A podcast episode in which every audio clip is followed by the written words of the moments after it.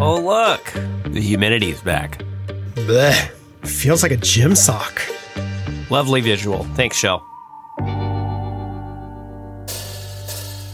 Well, a very good Wednesday. It is September 20th. Thanks for stopping by for this edition of the Pinpoint Podcast. We got Max Crawford alongside with us and friends. On paper, it doesn't really change. It just doesn't feel as comfortable when you walk outside.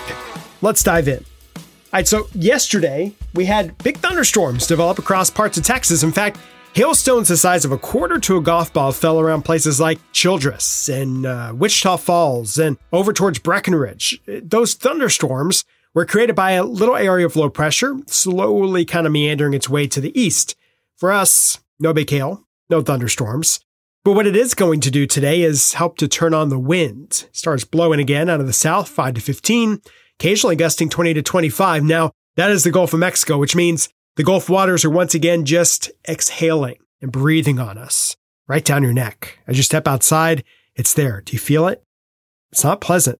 Yeah, that's the humidity that's building back in. So our daytime highs are pretty much the same, but now it feels like it is anywhere around, say, Oh, 103 to 106. And that's really the case all the way into the weekend.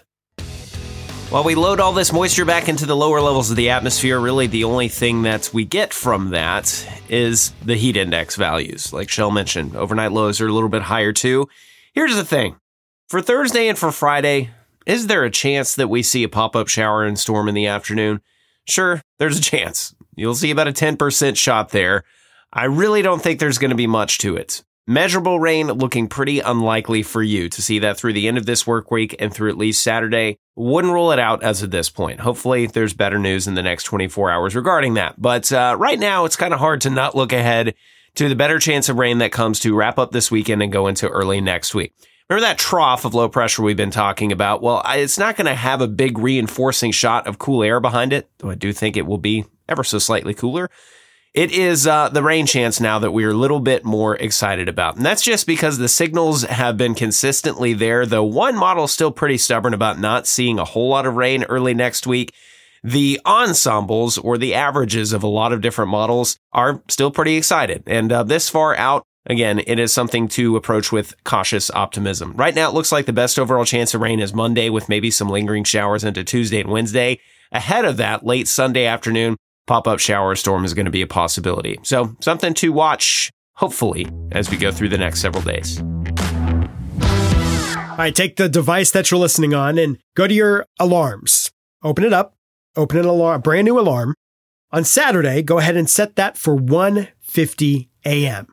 because that will be the official start of fall. And instantly, temperatures will be nice and crisp and cool, and it'll be pumpkin spice this and scarves that and cardigans all over the place. It won't be unless you get the thermometer set to like 68 in your house, which ERCOT says you probably shouldn't do. Here's the deal. Fall may begin on Saturday, but for the Brazos Valley, we're looking at daytime highs a couple degrees shy of 100 and still that heat index up around 105. That cool, crisp fall feeling, it ain't coming around anytime soon just because the planets and the sun say that it's time. Yeah, 150 is my weekday alarm, and there is no way you're going to catch me waking up for that. Uh, but hey, it is an early game at Kyle on Saturday, and Shel just mentioned those heat index values. Well, unfortunately, they're going to be felt through a large portion of the game. Looks like halftime onward through the uh, third and fourth quarter. You can expect heat index right around 105 to 106 as actual temperatures get really, really close to the triple digit mark. Can't really stress this enough. This is going to be about as hot as it gets at Kyle Field. And remember, again, that kickoff at 11 after some breakfast at Kyle. Make sure that you mix in a water and bring a lot of sunscreen. A lot of the stadium not going to be in the shade for the majority of the game. Really only the west side underneath the canopy and those in the student section underneath that canopy and the other decks. It is going to be a hot, sunburny day there at Kyle Field. Take care of yourself. Hydrate now. Alrighty, gang, we've made it to the middle of the week. That's going to do it for this Wednesday edition of your Pinpoint Podcast. As always, thanks for spending a little bit of time with us. We certainly appreciate it. For Shel Winkley, I'm Max Crawford. We'll see you next time.